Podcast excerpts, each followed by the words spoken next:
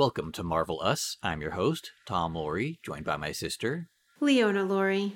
And today we're talking about From 2021, directed by Destin Daniel Cretton and written by Dave Callaham, Destin Daniel Cretton, and Andrew Lanham. Shang-Chi and the Legend of the Ten Rings.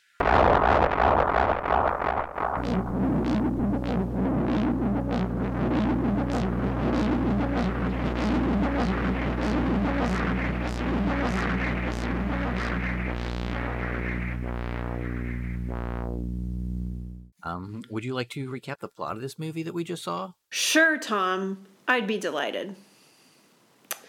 Good so, uh, Sean is a suspended adolescent uh, of Chinese descent living in San Francisco, and he's BFFs with Katie Awkwafina. And she also is a suspended adolescent. They're 25, they're valet car parkers they have nothing going on except for a good time. And Sean has no family and never has in the time that Katie's known him, which is 10 years since high school. And Katie lives with her multi generational family who feel frustrated about her lack of direction, and her grandma wants her and Sean to get married. And they're just going along, doing their own thing in this laid back, suspended adolescent kind of way until one day on the bus to work, some thugs pick a fight with Sean. Now, we've already heard Katie explain to their teen, their high school friend and her husband about how she met Sean by stopping him from getting in a fight that he couldn't possibly win with a jock at their high school. And so she sees these thugs trying to pick a fight with him and she's like, This guy can't fight. Take a look at him. He's a weako. And then uh, the thugs ignore her and fight him, and it turns out he's not a weakling. He is a kung fu dynamo, and he kicks the asses of all the thugs. And over the course of this fight on one of those like long bendy buses they have in San Francisco, Katie saves the day with her hardcore driving skills, and he saves the day, and all of the passengers on the bus who aren't involved in the fight um, by fighting off all of the thugs, including one guy who has a um, machete attachment for his arm. And uh, in the fight, he loses a special pendant that his late mother gave him, which she told him when a child, when he was a child, would always help him find his way home. And his performance in this fight is caught by a um, influencer with a large uh, online following. So it's not an anonymous thing. He becomes known as Bus Boy, and she is the driver. And he realizes that these men have been sent by his father to make him come home or to get him or something, and has to explain to Katie, I'm not just a guy called Sean, I'm actually Shang. And then she makes fun of him for having picked a secret identity that is one letter away from his actual identity and tells him, No wonder your dad could find you. So he explains, My real name is Shang-Chi, and my father is a thousand year old warlord who has trained me to be an assassin. And he started training me when I was seven and my mom died. And um, she was from a magical village in a bamboo forest full of, and from a village in a different dimension that has all sorts of magical creatures in. And when she decided to marry my dad, he gave up his 10 magical rings that he wears as bracelets that give him eternal life and loads of fight powers. And she gave up her village because they wouldn't have them. And they started a simple life together of wholesome family living in what used to be his dad's military warlord compound, but became their sweet little family home with Zen garden and whatnot. Uh, and then one night, a bunch of bad guys from his father's old life came, and his mother did her best to fight them off and protect her children because dad wasn't home, but she did get dead in that fight. Um, and then after that, his dad just was sorry he ever took off his kick ass rings, put them back on, and started training Shang-Chi to be a, an assassin and ignoring his sister because she reminded him too much of their mother. So when he was 14, Shang-Chi's father sent him on a mission to kill somebody for the first time, And he was so upset by it that instead he went on the run, and that's when he wound up in San Francisco pretending to be Sean and being friends with Katie. And it's been 10 years since then. So Katie's like, All right, well, I'm not letting you off the hook from being my friend just because you've got this secret life I didn't know anything about. And Sean's like, Well, I got this postcard from my sister, and I think she's in Macau, and so I'm gonna go there because if they came for me, probably they're gonna come from her for her now too. So Katie insists on going with him. They go to Macau together, and while they're there, it turns out that his sister has uh, run away from home as well. She did it a few years after Sean disappeared when she was 16, when she realized he was never coming back to be with her again. And since her father wouldn't share his empire with her, she started her own. And now she runs this like cool fight club in a giant building um, that has loads of gambling associated with it and also a lot of like superhuman and alien kind of things happening in the battle cages. And so when Sean and Katie show up, Sean signs something in the elevator on the way in, and it turns out that he's signed a contract to fight in the main ring. And the guy who brings them in says, I'll help you find your sister after you do this fight. So um, the guy takes Sean's shirt away, and Sean watches Wong of Doctor Strange fame uh, win a fight with some alien creature. And the Abomination from the Hulk movie. Okay. They redesigned him to look like his comic counterpart rather than um, big fleshy bone monster, but also did not bring back Tim Roth to voice him or give him likeness, which I found kind of weird and annoying because in that Hulk movie, the big uh, distinction between Hulk and Abomination was that Abomination still talked after he turned into a Monster Man. Hmm. Well, Hulk did, you know, Hulk smash kind of stuff. Right. And uh, instead, he just grunts and does Hulk smash kind of stuff in this. Well, accurate. Anyway, after Wong wins that fight, uh, Sean enters the ring, and it turns out his opponent is his sister. She kicks his ass, um, and then they go back to her office, and he's like, Hey, if these guys came for me, they're coming for you, and they want your pendant. And she's like, Oh, whatevs. I didn't send you that postcard. And then all of their dad's thugs show up, and she's like, bye. And she and her henchmen take off in an elevator, and she flips him the bird. And uh, then Sean and Katie are like, uh oh, we got to figure our own way out. So Sean breaks a window and starts trying to get Katie down to the ground floor of this skyscraper by that scaffolding that's all over the exterior. But the um, fighters who come after them are too skilled and uh, then this one kabuki mask wearing guy who was like the nemesis of Sean during his training shows up adding some psychological distress to this physically distressing moment. And fortunately, Sean's sister shows back up at that time too to help fight off these bad guys so that they can get away. And ultimately, they all get away safely, but the bad guys uh, oh no wait. They are getting away and then the bad guys get her pendant and then also their dad walks in and he's like hey kids i've known where you were the whole time. Uh, now it's time for you to come home to me because your dead mother has started talking to me.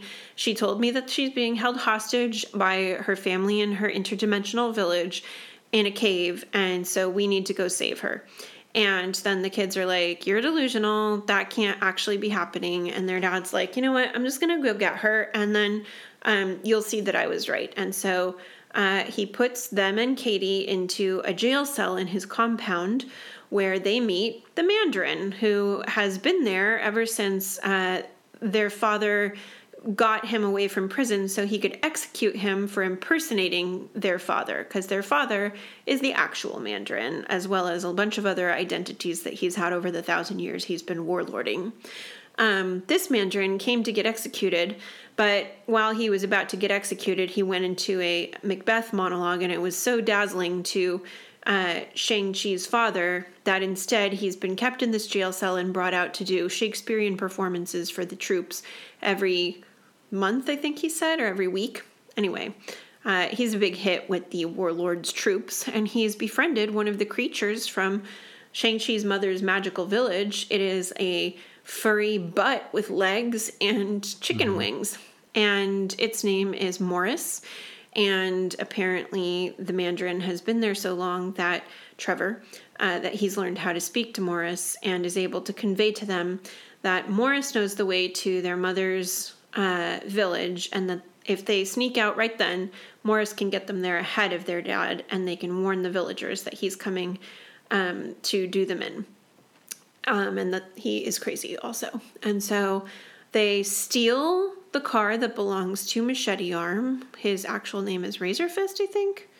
Mm-hmm. And uh, Morris does successfully lead them through the bamboo forest, and they get to uh, the entrance to the magical land their mother comes from, and that is where they meet their aunt, and they are welcomed by the villagers once they explain what's going on and spend the next three days in active training where Katie finds out that she has natural talent as an archer uh, Shang-Chi's sister is told, You don't have to exist in the shadows anymore. You can train on your own. Girls have equal power to boys in our society. And Shang-Chi. But your brother has, like, extra power, so yeah. get out of the way. Shang-Chi gets a lesson from his aunt in the more mystical form of martial arts that his mother practiced, which includes some sort of like leaf manipulation. So. After three days, their dad and all of his troops show up, and it turns out that what's really happening is that the whole village and the dragon that protects them has been dedicated for eons to stopping a giant soul sucking monster from a different dimension from getting out of this cave. A tentacle dragon. Uh, yeah, and every now and again, the the tentacle dragon calls to someone with power by promising them the thing they desire the most if they'll come and break the cave. So in this case, the tentacle dragon has been talking to their dad and saying, I'm your wife and I'm stuck in this cave, come save me. And because of the 10 rings, he actually has the power to break the cave open and get the tentacle dragon out. So the dragon's gift to the villagers is all sorts of magical armor and things like that. And so uh, there's quite a battle between the Ten Rings thugs and the villagers. Um, and of course, Sean and his father wind up pitted in battle against each other, uh, where Sean has to find his true identity in order to access his strength, acknowledging both the light and the dark inside of him. And he does this after his father nearly drowns him. He falls to the bottom of the water between the village and the cave, and the dragon wakes him up in there. And then when he comes out, he has the rest of his mother's powers as well and is able to successfully confront his father, winning the loyalty of the Ten Rings in the process. But alas, it is too late, and the tentacle dragon gets out of its cave. And um, fortunately, his father really respects Sean by the time the tentacle dragon eats his soul. And then all the rings go to Sean, and now he has the Ten Rings, and he is Shang-Chi with the Ten Rings. And he's also best friends with this protecting dragon now. And so Sean and his sister and the protecting dragon take on the tentacle dragon, and Katie, with her new archery skills, also helps by shooting the tentacle dragon in the exact right spot when it is trying to steal the soul of the other dragon. And together, uh, they overpower the tentacle dragon, culminating in Sean sending the ten rings into its belly and then summoning them out in a way that explodes it all over the place. Uh, and so Sean and his sister and Katie and Trevor and Morris and their aunt, they all survive this big battle. They do cool fountain lant- cool lanterns that float away on the water uh, to commemorate all the people who died in the battle. I don't know what the purpose of the village is anymore because the tentacle dragon has been thwarted, uh, and their own dragon seems to fly away like, you don't need me anymore. So who knows what's going on with them from this time forward.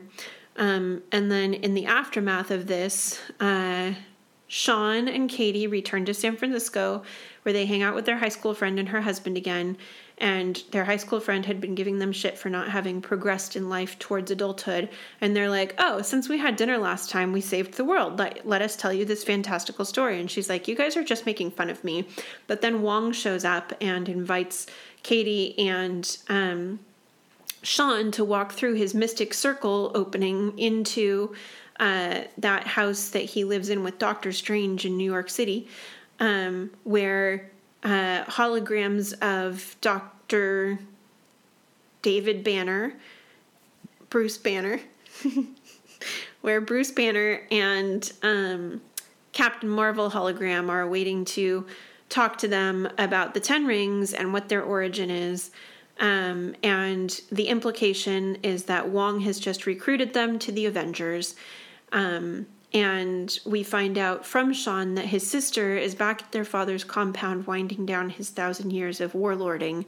But, ha, spoiler, Psych. it turns out she's taken it over and now she's making an integrated boy girl army.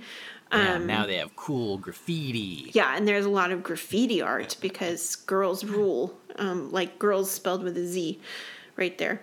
The end. So what do you think of it? I enjoyed this film, Tom.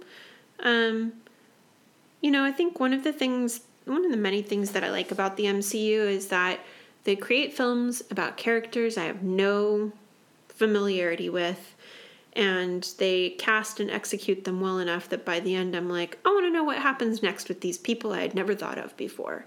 And, you know, I think this answered so many of the things that we've said in this podcast because although I don't think that it was at all clear in the marketing. It's basically like Shang-Chi and his father working out their issues, and every other important character is a strong woman. And the women wear flat shoes and fight well and you know they're they're not over glamorized and i felt really aware of how conservatively all the women were dressed in this film and that Sean and Katie's relationship has a hint of romance by the end, but it's a hint that comes out in like um, how clearly they're relieved that their best friend has not died in in the conflict and the way that they embrace each other in the aftermath of battle but just like an arm around it and um Right. like a third of the movie maybe a quarter of the movie is in Chinese with English subtitles. Um, and all of these things made me feel like this is made for an international audience. It is definitely made to play well in China because it lacks a lot of the Western sex stuff and the sexy glamazon hero girls that would be more American in the styling.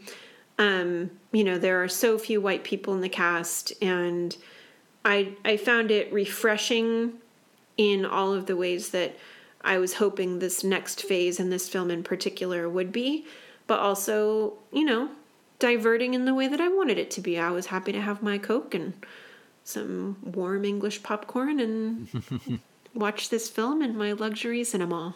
But you, I think, did not enjoy it as much as I did. I'm wondering how much of it is like your uh I think it was your Suicide Squad viewing where you just didn't have great seats. Cuz I always like at a stadium theater to sit in the front row of the stadium section cuz you can put your feet up. But there's so little consistency in the size of those theaters that you don't know if there's going to be like three rows on the floor in front of you or five or six. So like I was in one of the smaller ones, so I was closer than I wanted to be um, and it was a full enough theater that I couldn't just, you know, comfortably uh, take a different seat.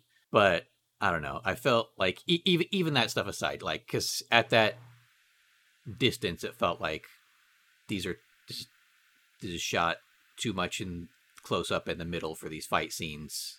Um, I'm not loving that. But even setting that aside, if that is something that would be resolved by a different viewing experience, it just felt so overstuffed. I mean, I was uh, when I was looking at um, you know, the uh, the cast list and stuff, and I saw Dave Callaham as the writer. I was like, oh right, this fucking guy. He's another guy like that. Uh, David S. Like um, David S. Goyer and uh, oh, I'm forgetting the other guy's name, but one of those guys whose name comes up in these things a lot and is always associated with someone else. So it's not it's rarely, if ever, a singular writing credit. But there's enough of a mix of like, oh, I kind of liked that one, but oh, that one sucked shit. Is it his fault? Is that one his fault? Is that one his fault? There are enough of the enough questions on this guy's resume that I think I don't think he's helping, if anything. Like uh, he did the Mortal Kombat mo- co-wrote the Mortal Kombat movie that re- recently came out and sucked shit. Co-wrote Wonder Woman 1984.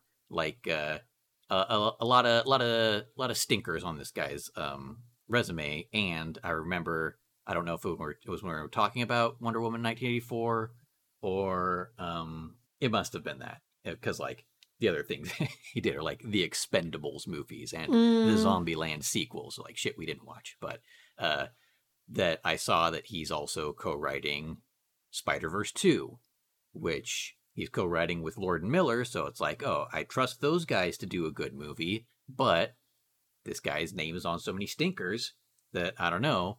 And I think this movie has a lot of the problems that were present in Wonder Woman 84 and Mortal Kombat of just like unearned character arcs that are just kind of thrown out there at the end, like, oh, this is what this was about, I guess. And also too much fucking lore, just like bullshit lore that is bu- like so much of this. I'd say like 80% of this movie is people telling you backstories of shit. And it, it's just so overloaded with that. Like, it made me think about every other Marvel character's origin story and how it's just that. It's just like, here's here's the start of this character and a, you know, a, a somewhat, you know, a conflict that isn't particularly gonna end the world or resonate throughout the rest of the the MCU or whatever. It's just like this is to get them on their feet. And this, it's like his entire family story, his entire uh, cultural story, like an intergalact, interdimensional story of these tentacle dragons. Like it's it's it's everything about him at once. And w- while you say, "Oh, I'd like to see more from these characters," I'm like, "What more? What did they leave him? You know, these fucking rings. They're oh now the rings are transmitting a signal to space. Who to what? Another tentacle dragon? Who fucking cares? Like, uh, the, like his and his his dad was the coolest, like the most interesting, most compelling character, and the meet cute fight between his parents, the best scene, and like both of those characters are gone. You're not gonna see any more from either of them. And I don't know, it was just like uh it felt uncertain in a way that like it you know, it felt uncertain in a way that superhero movies used to feel like where it's like we're getting everything in this one because we don't know if there's going to be another and it's like you do know. You're this is the mcu there's going to be another. You don't need to do you know every every you don't you don't need to do all of this in this movie like there's so much they could have done just focusing on the stuff with his dad just focusing on the stuff with his mom's village like any one aspect of this uh, movie could have been the whole story and instead i feel like they uh, just overclutter it with um, lore shit and then tell you there was a character arc at the end and a big dragon shows up and uh, they fight CG monsters, a horde of CG monsters, because you got to do that at the end. Well, my expectation of anything that happens in the MCU is that whatever you're seeing is setting up something else that they have in mind. So clearly, this was let's get Shang-Chi into the Avengers for the thing that we've got planned that, you know, is the culmination of phase four. But, you know, looking back at Captain America's standalone films, so to speak, or Thor's standalone films, like those are both characters that I liked better the minute they started interacting with the other Avengers. And so, you know, throwing these two into the mix and having this is the first real film of phase four, right? Yeah.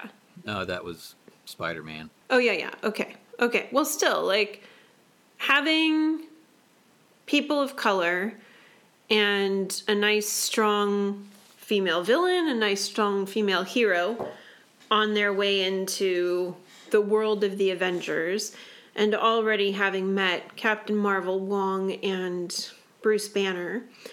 Um I I feel like I'll be interested in seeing who they mix and match these characters with. And Awkwafina is a person I root for. I am just delighted for her how her career in film has taken off. You know, like good for you, Awkwafina. I mean, for crying out loud, in addition to joining the MCU, she's Scuttle in the live action Little Mermaid.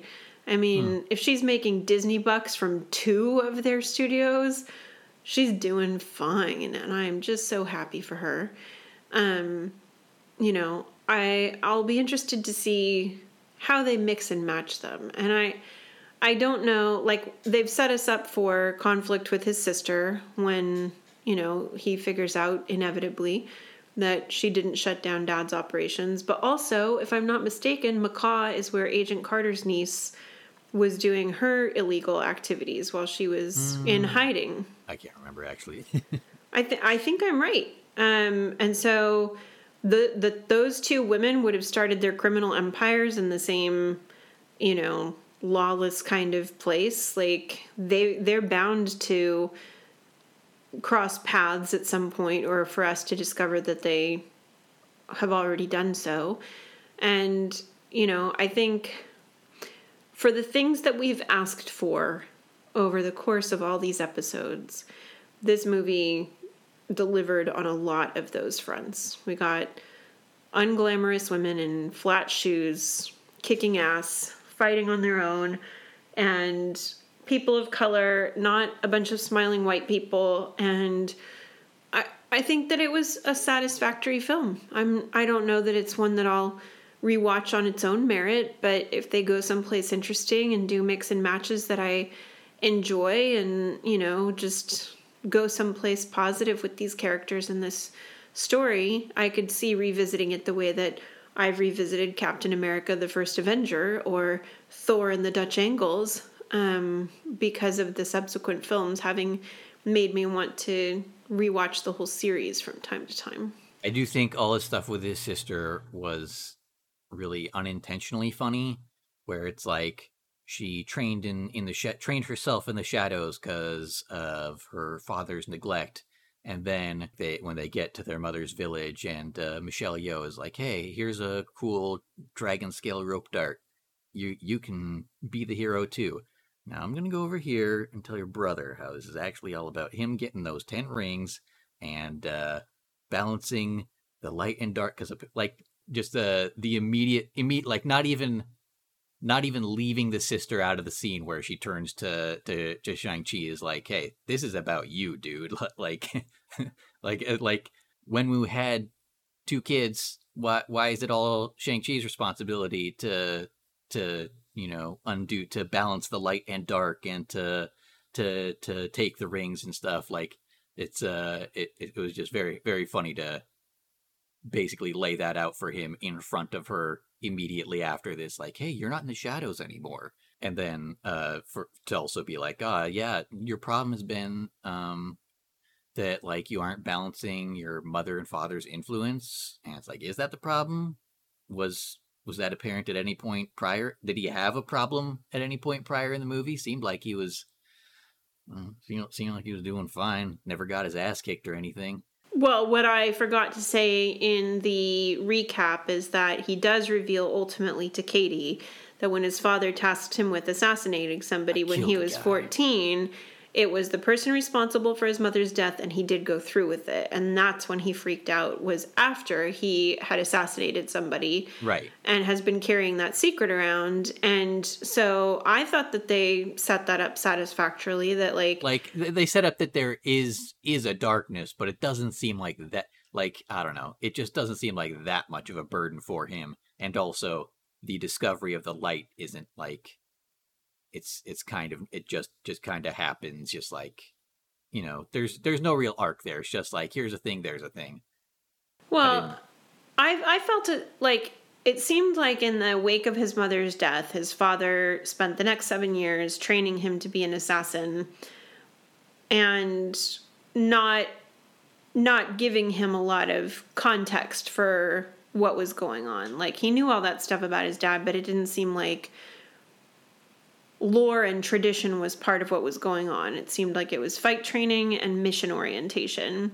And, you know, likewise with his mom, you know, it seemed like the amount of information they had about her upbringing was fairy story level, like that they hadn't taken it that mm-hmm. seriously, and so I I kind of felt like this was, you know, pretty pretty thinly veiled commentary on the immigrant experience for a lot of first generation kids whose parents have chosen to assimilate to a way of life for the sake of their family and the kids are missing part of their identity as a result of that assimilation. And then in this case, you know, you see the Awkwafina version with her family where uh, she's so American and her grandma is so Chinese that she's still taking things on the Day of the Dead to her uh, late husband's shrine and leaving or grave and leaving like cigarettes and whiskey for him that disappear because uh, mm-hmm. probably teens take them. But you know that they're both American but not American. And in Shang-Chi's case, you know, he his Americanness has been more of like a put on that it's like a, an identity he selected to hide in and not something that his parents chose for him. His parents chose the little, you know, happy family in the former military compound having movie nights and doing Tai Chi and whatnot. Um, without giving the kids a clear sense of the value of either side of what their parents had gone through first and probably i mean i think that it's suggested that their parents didn't think that their clock was ticking on you know raising their children to be something they were both little kids when all of that went down mm-hmm. um, but you know in the aftermath uh, his father's military ways were ingrained into him but his mother's lightness was not. And so I could sort of see like that he'd been hiding from becoming like his father for all of his adult life and that um, until he went to the village he hadn't actually explored any of the anything to do with his mom because he didn't know very much about it and that I, I do think that it was a bit rushed to say you have to look at this dark bit like i think i think the rushed bit was assuming that he had much knowledge of the light bit. Um, but still, I, I just, I enjoyed myself. I had a better seat than you, I guess. And, you know, especially, is it Michelle Yeoh? Is that? Mm-hmm. Yeah. So seeing Michelle Yeoh fighting in the bamboo again, you know, how old were you when I took you to see Crouching Tiger, Hidden Dragon? Like that was that movie 12. came out 21 years ago. Mm-hmm. Yeah. So that I I liked little nods to things that you could appreciate and you having introduced me to more um of that like some of those other martial arts films that you chose during um, our phase two viewing for our podcast. Mm-hmm. You know, it, it gave me an appreciation of more of the things that were in this. You know, it's sort of like I had because because there's we grew up someplace with such a large Asian community. Not like I feel like I'm part of it in any way, but it doesn't feel it feels familiar to me to to sit through a film that is about something other than myself and it's that but it's a similar feeling to what i had with um, black panther of like a lot of the things that are happening here are not for me and that is cool you know that this that a lot of the things that are happening in this film were chosen not for a white American audience, um, but for an Asian American audience or an international audience. And and I appreciated the moments where I felt like, oh, this is something that someone else is going to feel seen because they're seeing it. And that's awesome that, you know, this mainstream thing would be accessible in a broader sense. Yeah, I appreciate that.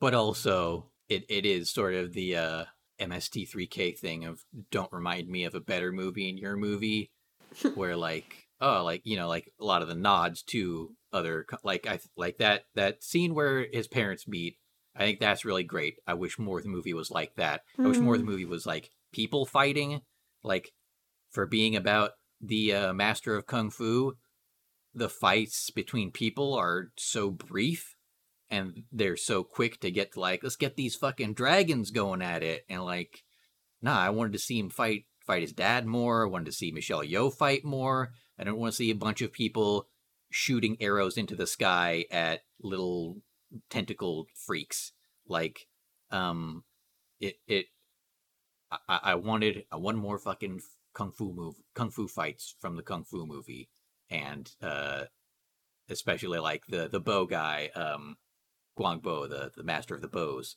He is in Kung Fu Hustle, and I think we're gonna wind up watching that movie because that movie is fucking great. Kept thinking about that. Kept thinking about like um even Crouching Tiger, but like there's a lot, you know, Crouching Tiger was in that era of like, uh, this is like elevated wuxia. This is like uh Yimou Zhang had a bunch of movies in that era, like Hero and House of Flying Daggers, where it's like, yeah, it's wuxia, but it's also like for smart people. And it's like, yeah, it's great. But I preferred the sequel to Crouching Tiger, Hidden Dragon, uh, which was made for Netflix. And I think Michelle Yeoh was the only one from the original cast who came back. And instead of being about um, all of these fraught relationships and class dynamics, it's about gimmick kung fu and a magic sword, which is what I want to see. And, and I would like to see more gimmick kung fu. I like when a guy says, I've mastered the iron bodies te- technique so that my skin is impervious to bullets. And I'm not good at anything else, but I can do that. And like that kind of shit, where it's someone who has mastered one stupid thing that makes them good at doing one stupid fight. And uh, I wish, I wish there was less, less dragons, less big dragons and CG stuff. It was just, it was a bummer to see this movie end the same way so many of these fucking movies end, where it's like we gotta fight the big swarm of CG things. Well, I guess I, this movie answered a lot of the things that we've asked for, but not Tom's desire for more practical effects. And I do think that this would be a good example. I don't of a even, like that. That was something that I was impressed by. Like I didn't even care. Like this, all the stuff with when with the rings, like all the stuff he did with the rings, the fighting stuff with the rings. I thought in general was really cool, and I wanted to see more of that. Like when he puts all ten rings on one arm to punch the wall really hard. I was like, that's sick. I wish he was doing that in a fight instead of so much of his climax of this movie being punching a fucking wall. Mhm. Um, but you know, I don't know. It, it they had to get those tentacle freaks out there. But I think like if the Soul Sucker had turned out to be something like those three levitating guys in the big hats from Big Trouble in Little China, and the dragon that protects the village had had more of a form like uh, the live action Mulan's quote unquote villain who's a shapeshifter and turns into a bird sometimes, like a woman with really cool makeup who emerges from the water. that's a, like a funny thing you, to bring up is the uh, Big Trouble in Little China because that's basically Lo Pan's deal. You know, you can have a person be the soul sucker and Mm-hmm. then maybe transforms into a dragon or something. But for it to just be a dragon fighting a dragon and then all these weird little tentacle guys, it was. It felt very video gamey and like, ah, shoot the dragon's weak point, weak point before its soul gauge fills up. Mhm. Like, uh, I don't know. I and then also for for uh, Shang Chi to just fucking obliterate it with the rings, like putting it in a blender, like literally blowing it to pieces. Felt like wow, you could that was possible. like like they lost to this dragon the first time when you can just blow it up. Well, what I what I think a moment like that is because yeah, I I'd rather see human faces in the critical moments than CG. Uh but I think there definitely were moments like, you know, when when they first arrive in Avatar or I'm sorry, what was the name of the village? oh man, no, I'm not gonna remember. It's Avatar. Like when they first Yeah, Pandora. Yeah. When they first arrive in Pandora and they see all of the magical creatures, like there's just this very long sequence of everybody driving through um, you know what it reminds me of? Welcome like to Jurassic Park. oh no, I was gonna say like when the Smurfs first go through the wall on their way to the the secret village. It's the exact same movie. kind of stuff. Oh, oh, from the Smurfs yes, movie. you have. I You've like, seen that watched- over oh, wait, and no, over. I've, I've seen I've seen that part of that movie. Yes. At least. Um, so you know, like it it seems like somebody had a blank check And I feel like the biggest underline to somebody had a blank check was the repeated use of Hotel California because licensing Uh-huh. music from the Eagles is notoriously difficult and expensive. Huh. And, you know, in Thor Ragnarok, when they had uh, the Led Zeppelin, that Immigrant song. that was so perfect for the moment that like you know i i think that was an artistic choice somebody was like you know what song goes with thor riding a fucking Yeah. fire dragon it's led zeppelin and Hammer of the Gods. Yes. However, I think in this one they were like, dude, if we could get Zeppelin, I bet we could get the Eagles. How about if they just shout the lyrics to Hotel California mm-hmm. sometimes, but then finish it off with karaoke and they get to go to the karaoke place and they do Hotel California? It'd be so mm. boss and expensive. Yeah, but we've got a really- blank check. Really don't like that song. Well, but I mean, like, these guys are supposed to be 25 in the current day. The ironic song Is I that the song for them?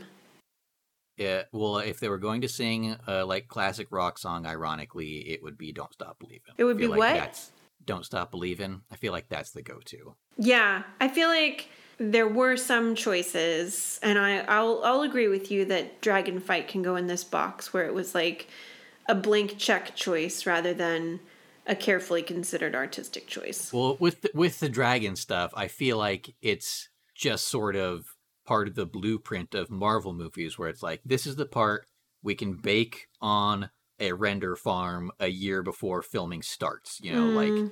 This this is the part that's gonna be write a movie around it. You know, like like you know this is the part that doesn't require union work and that uh, we can do in advance before we've cast anyone or hired a director or anything. So like Mhm. make it work and uh, it, it feels like that like it doesn't it, it doesn't mesh also we barely touched on ben kingsley Mm. and there is just an alarming amount of ben kingsley in this movie Oh, not for me. It No, turns out that if you start the RunPee app at the beginning Oh. of this oh. film, Ben Kingsley's Oh, big man. moments correspond Really? almost exactly with the recommended That toilet breaks. So man I didn't see any of the he's just- bamboo trip with him talking in the car. crazy. oh my, well even even without that i mean that included but like I sent Alex to the bathroom him- during the next one. that's it when they introduce him it's just like 10 solid minutes of him just kind of fucking around like this is this isn't this doesn't really mean anything it's just ben kingsley kind of kind of just having having a day you know not not really forwarding the plot any uh kind of telling you stuff you already know not really telling jokes or anything just kind of just kind of chit chatting and they just that's most of his scenes is just just ben kingsley just kind of talking about stuff and, and they let him do it a lot. It's very very odd. Odd to bring him back at all because it's like oh you're gonna you, know you want to make a joke about um your depiction of the mandarin in iron man 3 fine. But uh they uh they lean into it in a very unexpected and unnecessary way. Hmm. Well, I felt very neutrally about him being there. I got a kick out of him, but also, uh, yeah, they served me that 44 ounce Coke when I went up to the refreshment stand. It was not a size they had the last time I'd been to this cinema. Last time I ordered a large, it was 32 ounces because England. Honestly, like that's huge for here. Um, and so as soon as they handed me that 44 ouncer, I was like, I am going to keep this because I do want to fill it with ice and have like an American amount of ice in my drink Huh. for once. Um, but I kind of had to pee when I sat down in the theater. And I, I didn't want to go just then. Like I, I just did not want to, you know, go through the shuffle of moving past people or anything. And I was like, oh, I am going to activate the RunPee app, which I haven't used since Endgame. Uh, but for this film, because I felt not that invested, like whatever happened was fine with me, as long as it didn't suck. And uh, I thought this will be good. And so I didn't need to go by the time the first alert came. Uh, but the second alert came just as Ben Kingsley was starting to regale them with the story of how seeing Planet of the Apes convinced him to become an actor, and they drove into the bamboo forest, and I walked into the restroom. And so, yeah, I saw less of Ben Kingsley, but also returned to my seat feeling confident that I had not missed anything important in the film. Thank you, RunPee app. Yeah, no, that whole scene was just um the the butt with wings telling them when to turn left or right and Ben Kingsley translating for it. Yeah, that app is great. Oh, that was something okay. I think this is one of the final things I want to harp on is the mom's death. Mm. Uh, I really didn't like that. I didn't like the weird implication that like uh when they got married, my dad put the rings in a box and my mom gave up her magic uh or something. Like like when she goes out to fight, he's like, "Mom, you don't have your powers." It's like, "What fucking powers?" Like at no other point is it suggested like, "Oh, you got to be in this other dimension to have these kung fu powers. Good luck when you leave Shang-Chi. You're to you know, all of this was for nothing." Um like one, why would she be any less good at fighting now? And two, we don't get to see the fight at all. It's just uh, she goes out, and then her blemished, unblemished body is dead on the ground as the dad comes home, and Shang-Chi's crying over her. And uh, I think it does a great disservice to her to have her not go down in a blaze of glory. Like, should have seen her at least start that fight, if not do the fight and lose it uh, against terrible odds, and then you know that would be a a trap. You know, ser- that would have served the movie a lot better than Ben Kingsley telling you the plot of Iron Man 3 Mhm. Also, Michelle Yeoh was uh, underutilized. Like, uh, I was psyched to see that she was going to be in this, and then she's basically just there for that one little training sequence with uh, Shang Chi, and then I actually was. I was surprised by the sister going off to take over the dad's empire. I thought she was going to stay behind in the village and help them rebuild, and sort I of don't know. take always- take a position of always had a leadership there first. Yeah, I agree, but I think like there were things for her to learn there from this strong auntie and a conflict between the two of them when she turned out to want to be uh, power hungry and and all of that. Like that could have been Mm-hmm. Yeah. a next movie that could have started off, but her just like skipping right past a Right. deeper relationship with Michelle Yeoh and being like, all yeah, right, I don't know. And then also ending it with like the ten rings will return. It's like, I mean, Yeah. kinda. I get like that's what know. we were That's- that's a- expecting. it's an odd promise to make when it's like, yes, that seems obvious. She doesn't have the ten rings, so is it really the ten rings? And this seems like a TV thing more than a movie thing. So, Tom, the next film is The Eternals. I know that you are not stoked about that. You're not really looking forward to it. Um, but I would ask, like, having Actually, Leona, the next film is Venom. Let no, no, no, no, no. The next MCU film, dude. Did you hear that they've moved up the release date on Venom to my birthday? Now Oh, I have no. to see that shit show on my birthday. That just became my birthday plan today. Ugh. awesome. What did you do for your Well, birthday? they moved back Jackass 2, so got to see something in October. Or Hmm. not Jackass, Jackass 4. God. Okay, anyway, the next MCU film is The Eternals. Uh, I'm assuming that, like me, you saw a trailer for it before this film. So Yeah, it looks like shit. now that you've seen this film and know that that's the next one you're going to see, is there anything you hope for from The Eternals that they could do that would improve on what you just experienced? Or, you know, are you just like planning to grit your teeth and wait I wait know. through It that looks film? like everything about it looks like, hey, don't worry. We're not even going to suggest there's any of the good stuff in this one. Like, we're just doing the overloaded timeline, overloaded cast, CG monsters. Get on board. Like, I simply cannot imagine that movie being good or those characters being compelling. They got they got the boring guys from Game of Thrones to be in that movie. Like, come on, man. That's what you're going to sell this on? Like supposedly Angelina Jolie and uh, uh, Salma Hayek are in it too, but I don't see much of them in the trailers. Like, it sure seems like it's a lot of that Rob Stark guy, and goddamn, is is that not going to put butts in seats?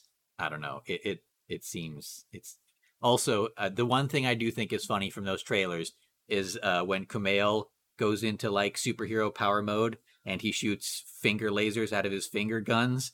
Like the suggestion that that's his power is that he has finger guns, and it's like that's that's what he got super juiced for, like super steroid dude buff to be the guy who shoots finger guns is.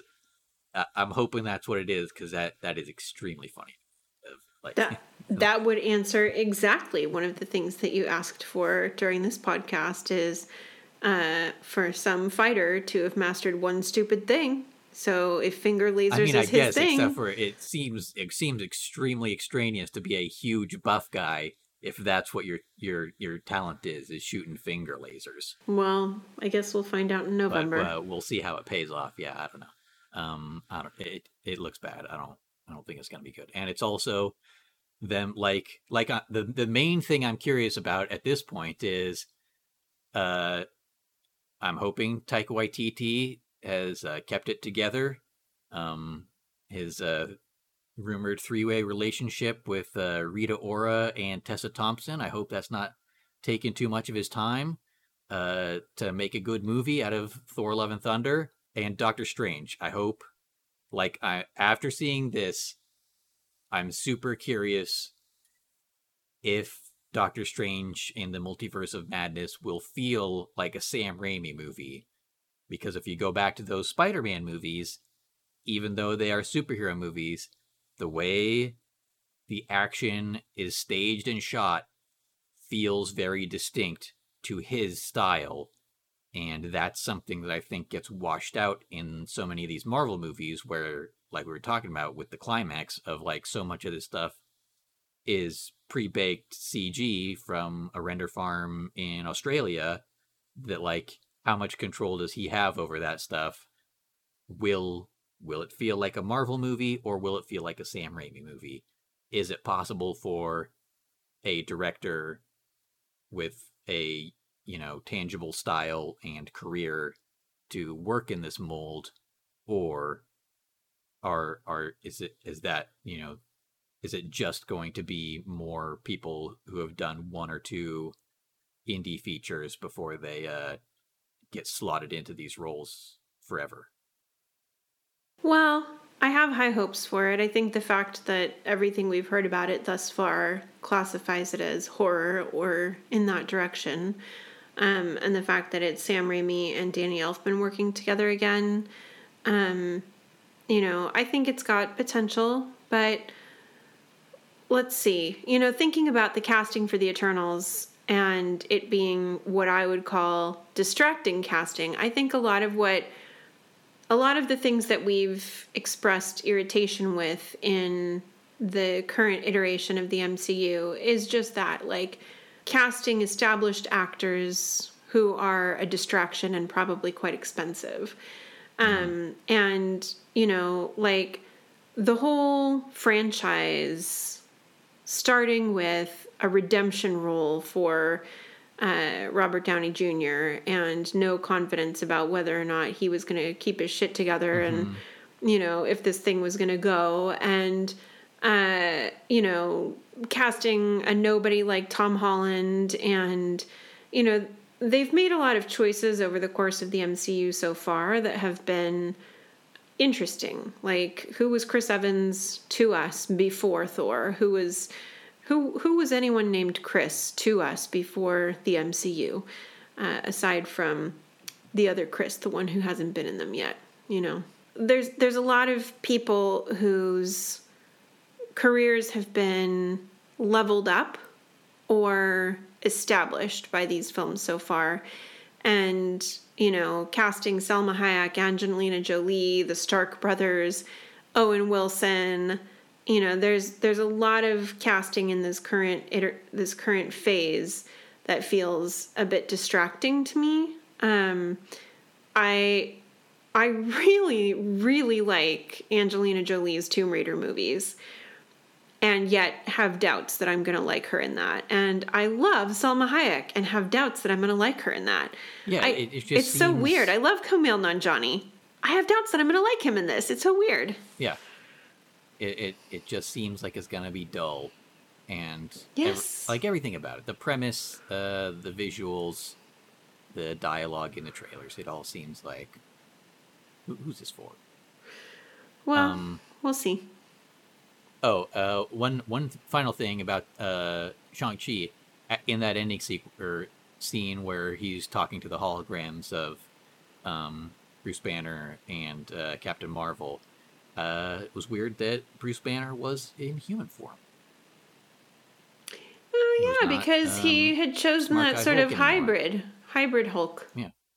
It made me wonder: um, is this budget thing for this scene of like we're not going to render the Hulk for a minute of dialogue in the post credits, or is it an indication of things to come in She Hulk of we're not going to render uh, Hulk for six to ten episodes or whatever, and he's going to be in that show in some some capacity, so we got to figure out a way to beat him be human again. Well, I mean, if he has control over the Hulk now, however, has lost that arm to the snap, Yeah, he was still Um, wearing the sling. yeah, then, you know, maybe there was a point at which he thought, why am I. Why am I so much bigger than all these other people that I can't buy normal clothes or fit through doors if I'm not using the Hulk's capacity anymore? Oh, interesting. You have any final thoughts? No, I think I've said all of them already. Well, join us next time when we will be jumping off of Loki and watching Bill and Ted Face the Music. Bye. Bye.